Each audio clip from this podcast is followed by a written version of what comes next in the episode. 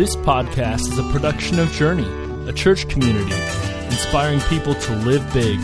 For more information, please visit cincyjourney.org.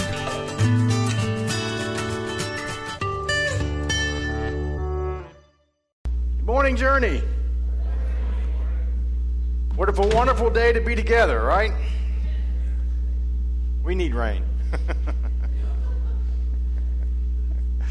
Today, I want you to remember high school. Now, for some of us, that's quite a stretch, I know. And maybe if you're like me, you don't even want to remember high school. But you remember, don't you? There were groups everywhere. Everybody had to belong to a certain clique. There were labels on everything and everybody. What group are you in? Are you one of the jocks? Maybe you're a shop kid or a, um,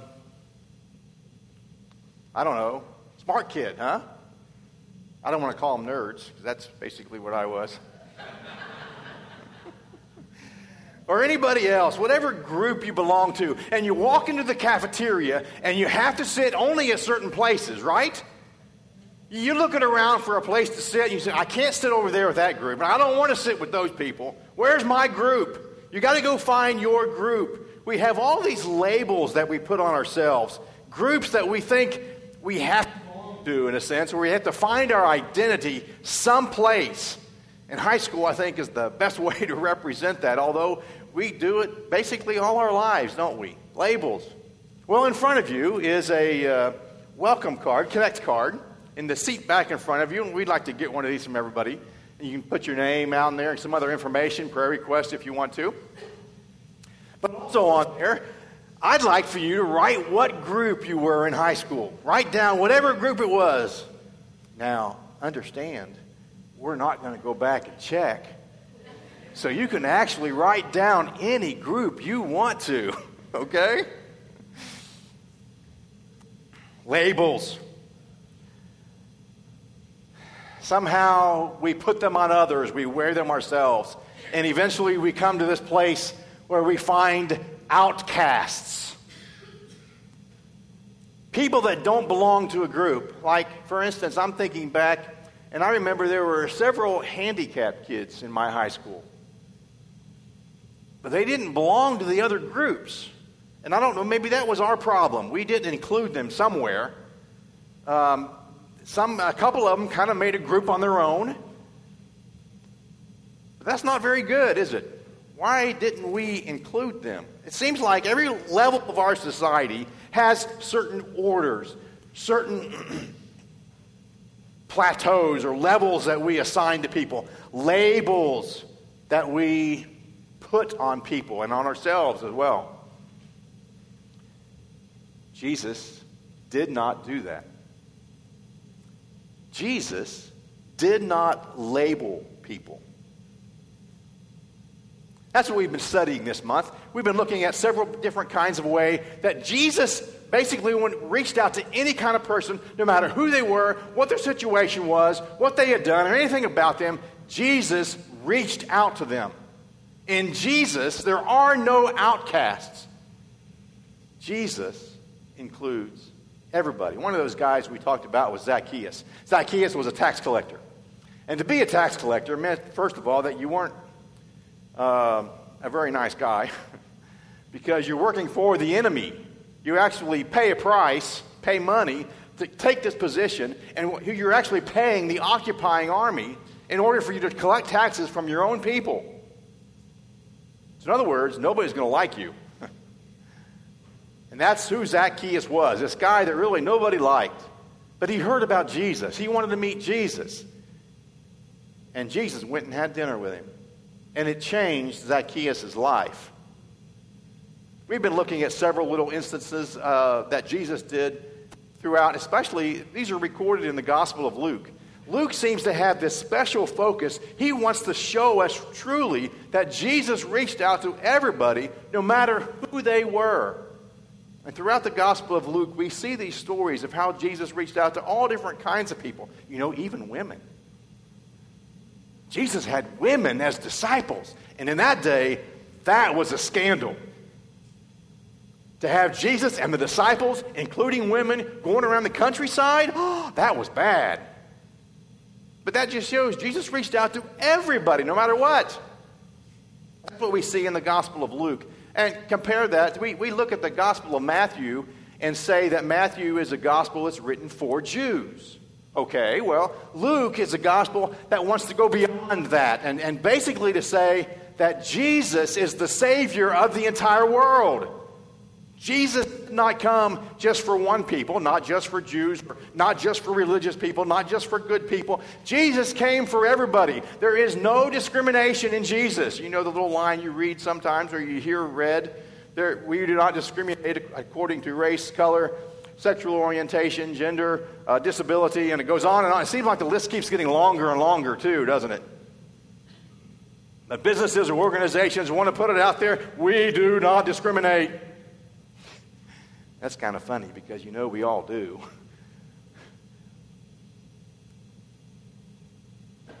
But at least we're supposed to say legally that there's an equal opportunity. Jesus, however, truly did not discriminate. There were labels.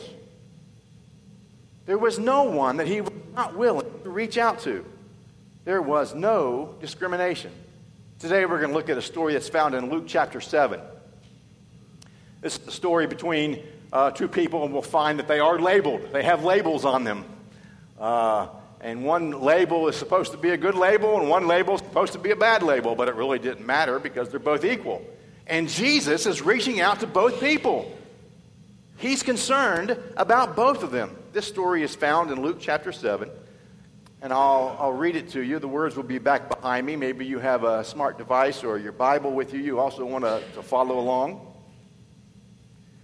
This is the story of Simon, and we don't have a name for the other person. We'll just call her the woman. Huh? Simon and the woman, found in Luke chapter 7, starting in verse 36. One of the Pharisees asked Jesus to eat with him, and he went into the Pharisee's house and took his place at the table. A woman in the city, who was a sinner, having learned that he was eating in the Pharisee's house, brought an alabaster jar of ointment. She stood behind him at his feet, weeping, and began to bathe his feet with her tears and to dry them with her hair. Then she continued kissing his feet and anointing them with the ointment. Now, when the Pharisee who had invited him saw it, he said to himself, If this man were a prophet, he would have known who and what kind of woman this is who is touching him, that she is a sinner. Jesus spoke up and said to him, Simon, I have something to say to you. Teacher, he replied, speak. A certain creditor had two debtors. One owed 500 denarii and the other 50. When they could not pay, he canceled the debts of both of them. Now, which of them will love him more? Simon answered, I suppose the one who canceled the greater debt. And Jesus said to him, You have judged rightly. Then turning toward the woman, he said to Simon, Do you see this woman? I entered your house. You gave me no water for my feet, but she has bathed my feet with her tears and dried them with her hair.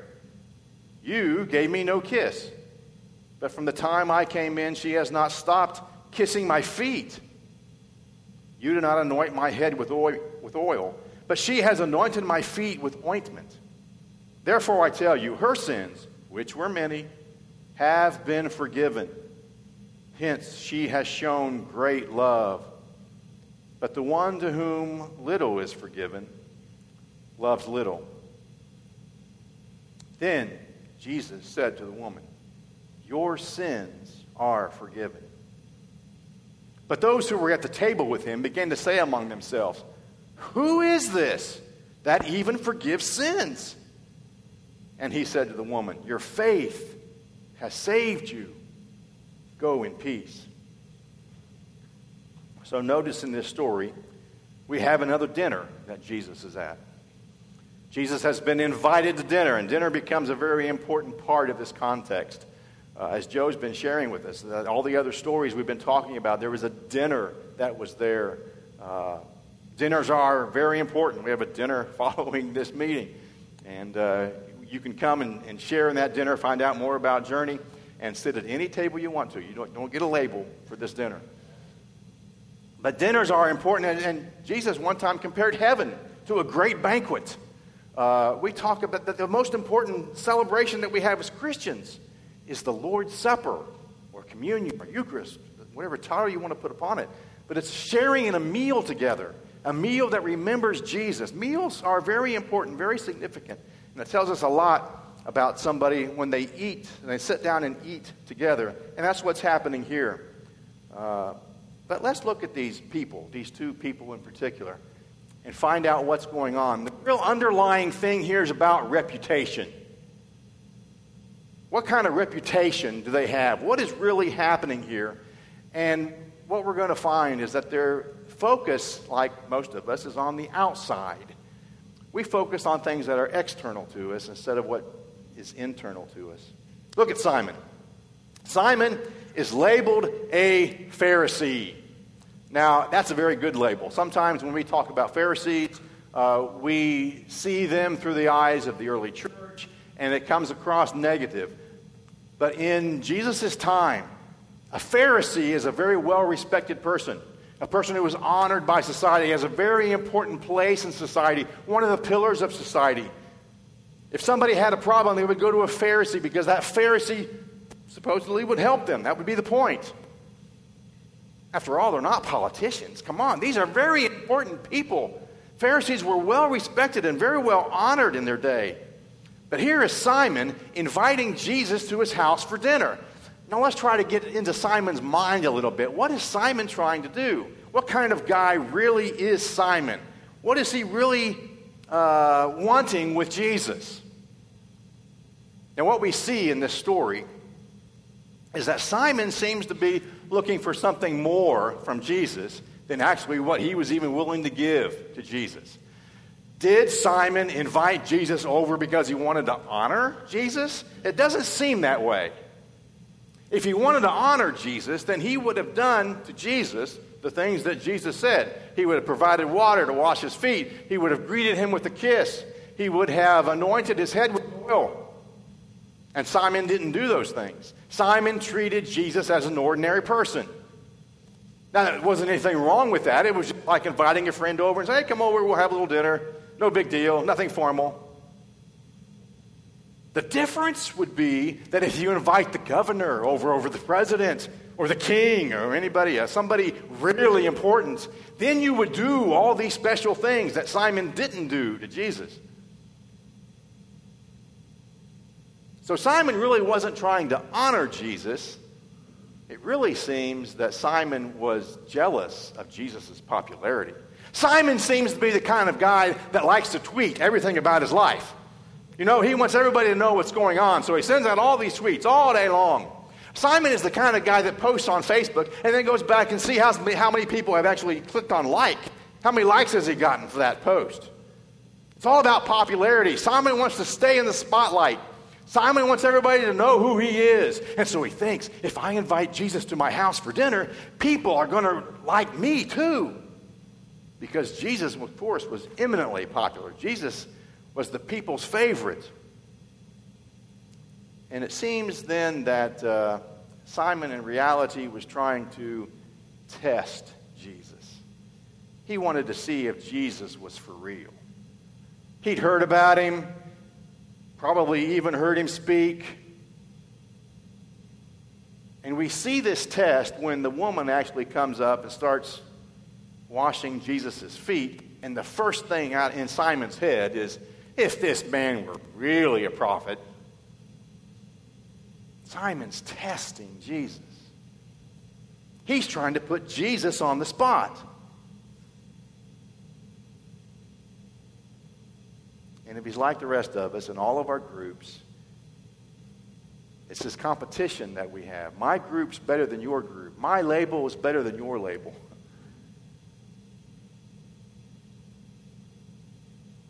We're trying to focus on these external things and reflecting on the uh, things in, in life that really aren't important at all, and we're neglecting the things inside because you see, Simon on the outside was perfect. He was religious, people respected him.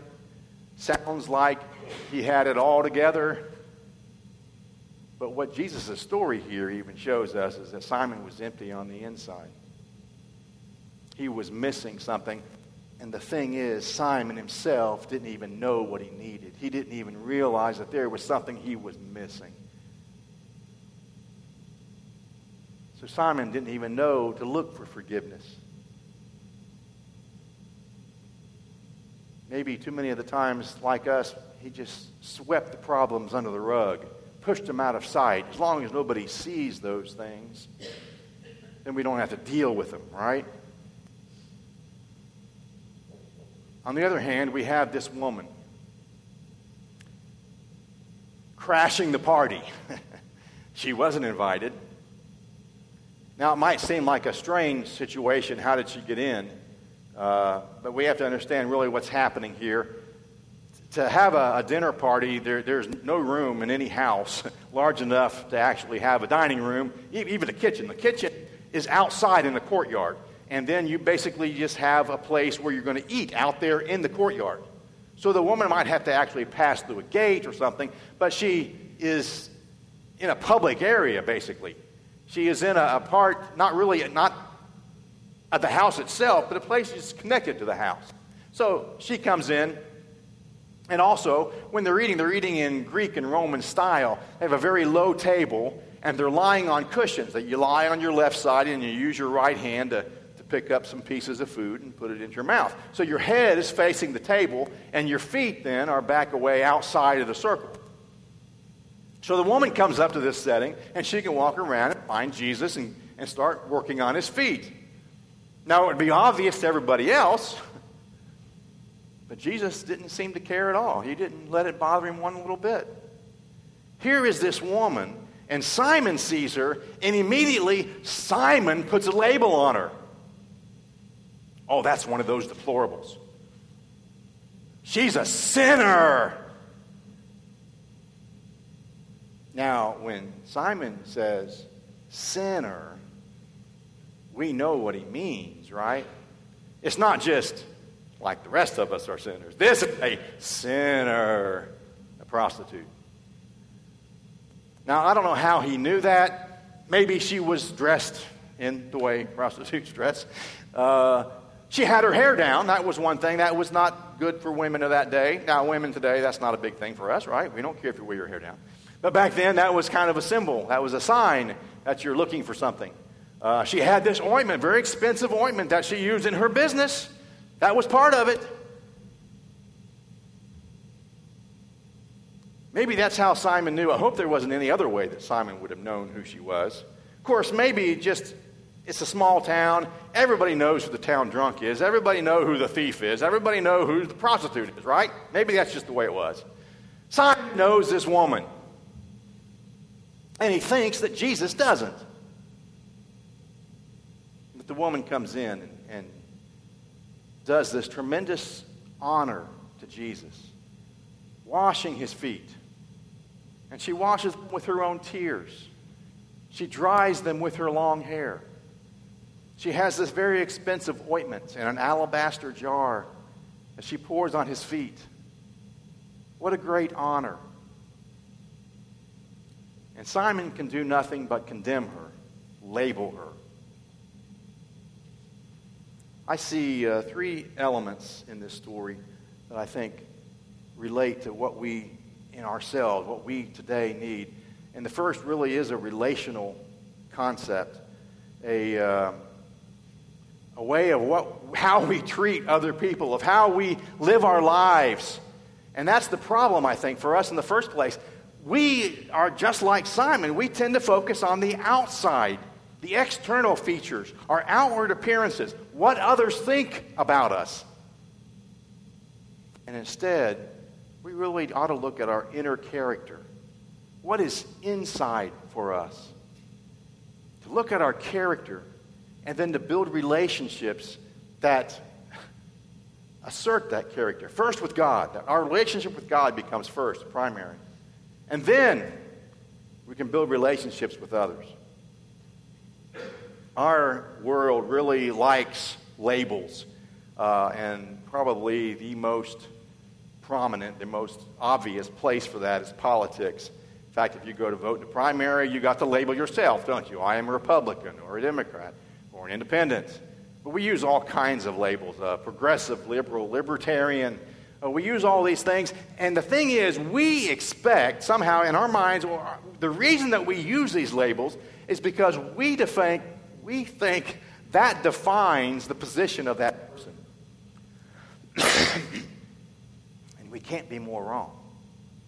Because you can't define somebody with just one label or even multiple labels. Labels really can't define us. And yet we try to use them. We keep putting them on both ourselves and others. And then I think our society has taken that to an extreme. We've made it worse. Because we have groups of people not only that take these labels, but now promote these labels and say, This is my label. And nothing else matters. It would be the same as if this prostitute comes into this dinner party and suddenly announces, Hey, I am a prostitute and I am proud of it. and nobody can keep me from it. That's the way it seems like we wear labels in our world today. Our society seems just to be caught up in this, uh, you know, choose your label, wear it proudly.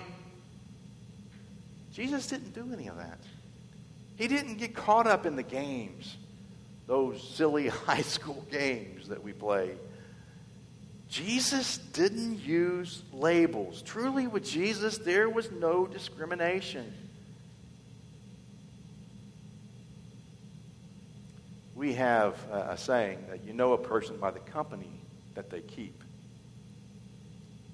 And there's a lot of truth in that. I mean, you, you look at a person in the group that they identify with, and you, you, you, you at least discern something about their character. Uh, Benjamin Franklin took that to the extreme. He said, if you lie down with dogs, you get up with fleas. There is something about the company that we keep.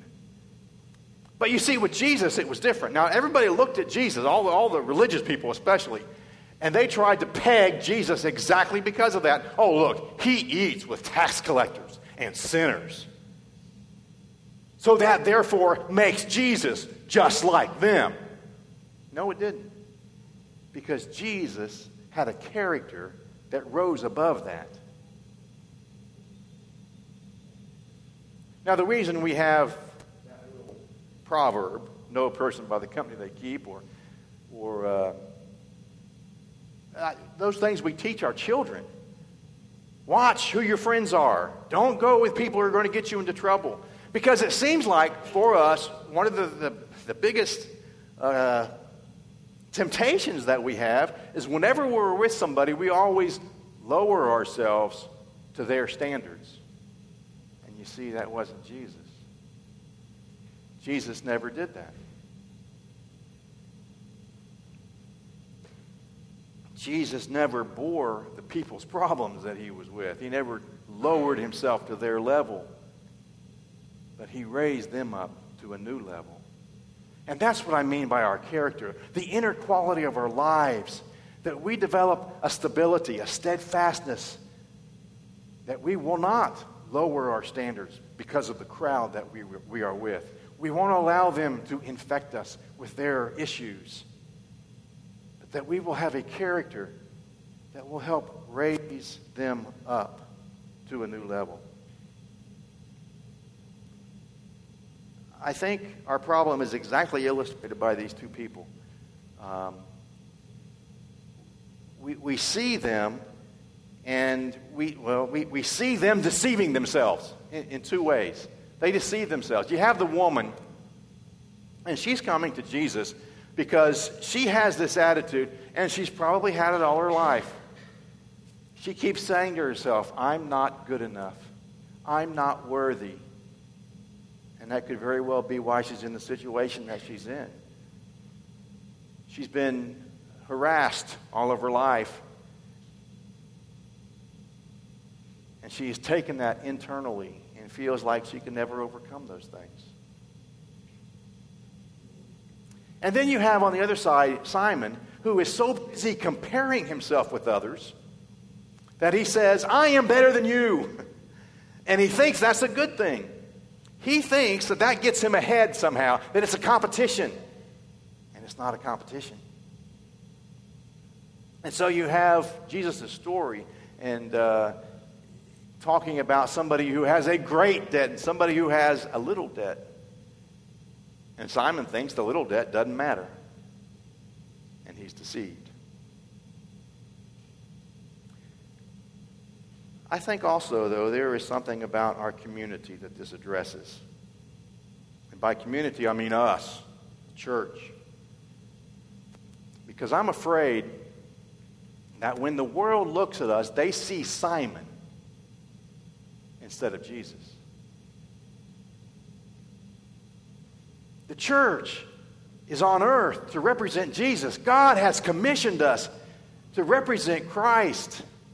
And yet, I think the world sees us as Simon. And understand what that means. Here we have this woman, this prostitute, who comes to Jesus at Simon's house. She would never have come to Simon. She knew Simon wouldn't help her. She knew Simon had already judged her. And yet she came to Jesus. I think we have a perception problem in our world. The world looks at us and they see a Simon. They see condemnation, judgment, instead of forgiveness and grace. I don't know how that's happened. It seems like we've waged war with our, our culture instead of actually working to do the things that Christ called us to do. Christ put it in terms of metaphors like yeast. You are yeast, and yeast is something that kind of just silently, slowly, unperceptibly starts to grow and transform a world.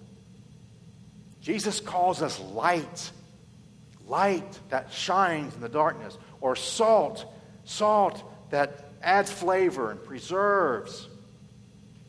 And instead, it seems like we've been at odds with our culture. And I'm not sure what to do about that. I've been thinking on this for about a month now, and I haven't come up with any kind of an answer except the one answer, okay? The, the big answer. We have to love everybody, and that's true. I mean, but it, it kind of seems trite. But that is the basis of it. We have to learn to love everybody just the way that Jesus loved. And maybe the reason I'm having a trouble actually finding more specific uh, solutions is because each of us has to work that out for ourselves.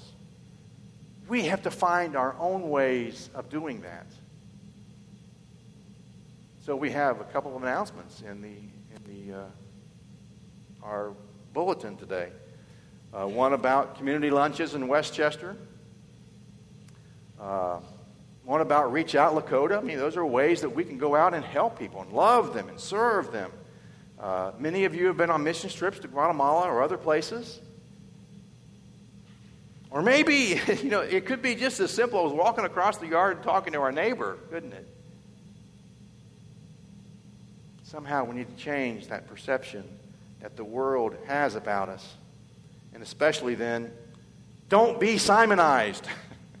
Apologies to the wax company. Don't be Simonized.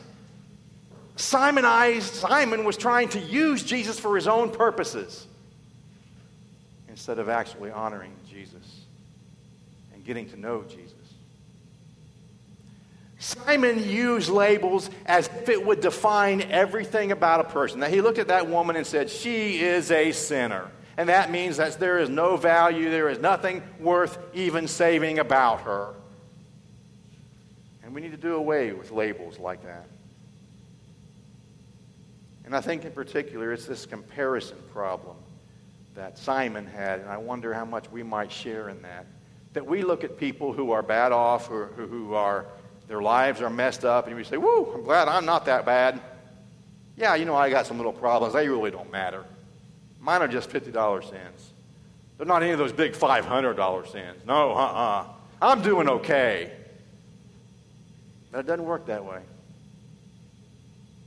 See, in God's sight, we're all the same. We're all equal. We all need Him. We all need forgiveness. In God, there are no outcasts. In God, there is no one that He excludes, no matter what label we might want to put upon them. If they've been imprisoned, if they're homeless, if they're have any kind of a problem whatsoever, or any other groups that label that we label, if it's a Republican or a Democrat, if it's an LBGT, whatever the phrase is now, what is it? We, these labels don't matter.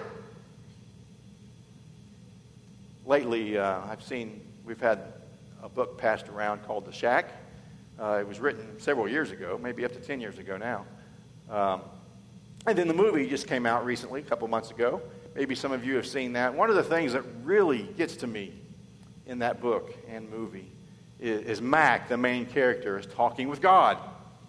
And uh, God speaks about a certain person. You know, just, they, they mention several people together in this conversation. But every time God mentions a person, always it's with the, with the phrase, I'm especially fond of that one. And so finally, Max stops and asks God, said, God, is there anyone that you're not especially fond of? And God stops and thinks a minute and says, Well, not that I can think of. And you understand, don't you? God thinks of everybody. that we're all, God is especially fond of all of us. And that reminds me of what Paul wrote in 1 Timothy 2 4. God desires everyone to be saved and to come to the knowledge of the truth. God has not made a dividing line between anybody, any group, any person. He includes us all. Have that choice. We have that option. We have that opportunity. And so it really comes down to a very personal element that we see in this story, especially with the woman. There is an opportunity here. And I say the woman because really Simon missed his opportunity. He, he never got it, but the woman did get it. There's an opportunity here because everybody needs forgiveness. Simon needed forgiveness as much as the woman did, but he wasn't willing to admit his need. You see, that's what we have to do admit that there's a problem, admit that we have a need, and open ourselves to allow God's healing to come in and change us and transform us. That's what Jesus came to do. That's what Jesus wants to do in our world. And I think that when we hear that, we, we, we might have the same response that the people had at that dinner party. Jesus turned to the woman and said, Woman, your sins are forgiven.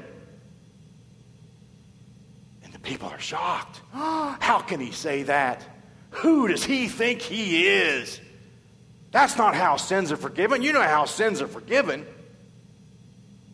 You have to go to Jerusalem, to the temple, take your sacrifice, pay the fee, offer your sacrifice as an offering on the altar, and have the priest come out and then announce to you, God has forgiven you. That's how you receive forgiveness. Jesus can't do it. John the Baptist can't do it. that was what was unique about both Jesus and John. They both talked about forgiveness that was not about offering a sacrifice at the temple. And these people are shocked. Who does he think he is that he can say those things? How can he tell this woman that her sins are forgiven? Who does he think he is? That's the real question that we have to address. Who do you think Jesus is? Jesus turns to the woman and says to her, Your faith has saved you. Go in peace. Her faith in who Jesus is. It's the same for us. It's when we come to understand who Jesus really is and what He wants to do in our lives. I want to invite the band to come back up and we'll play our, our closing song. And uh, as they come, I want you to see this woman and know it's, it's obvious with the woman, isn't it? She had no peace in her life. She wanted peace. And she knew her life was a mess. She came to Jesus and repented. And Jesus changed her life. But Simon also had no peace. He was covering up the hole in his life. And instead of finding the peace that he could have found in Jesus, he went away empty. Jesus is the key to what we need in this life. What are you looking for? Peace? Love? That's what God has for us. When we come to Him and we realize who Jesus is and accept what Christ has done for us, we find forgiveness. We find.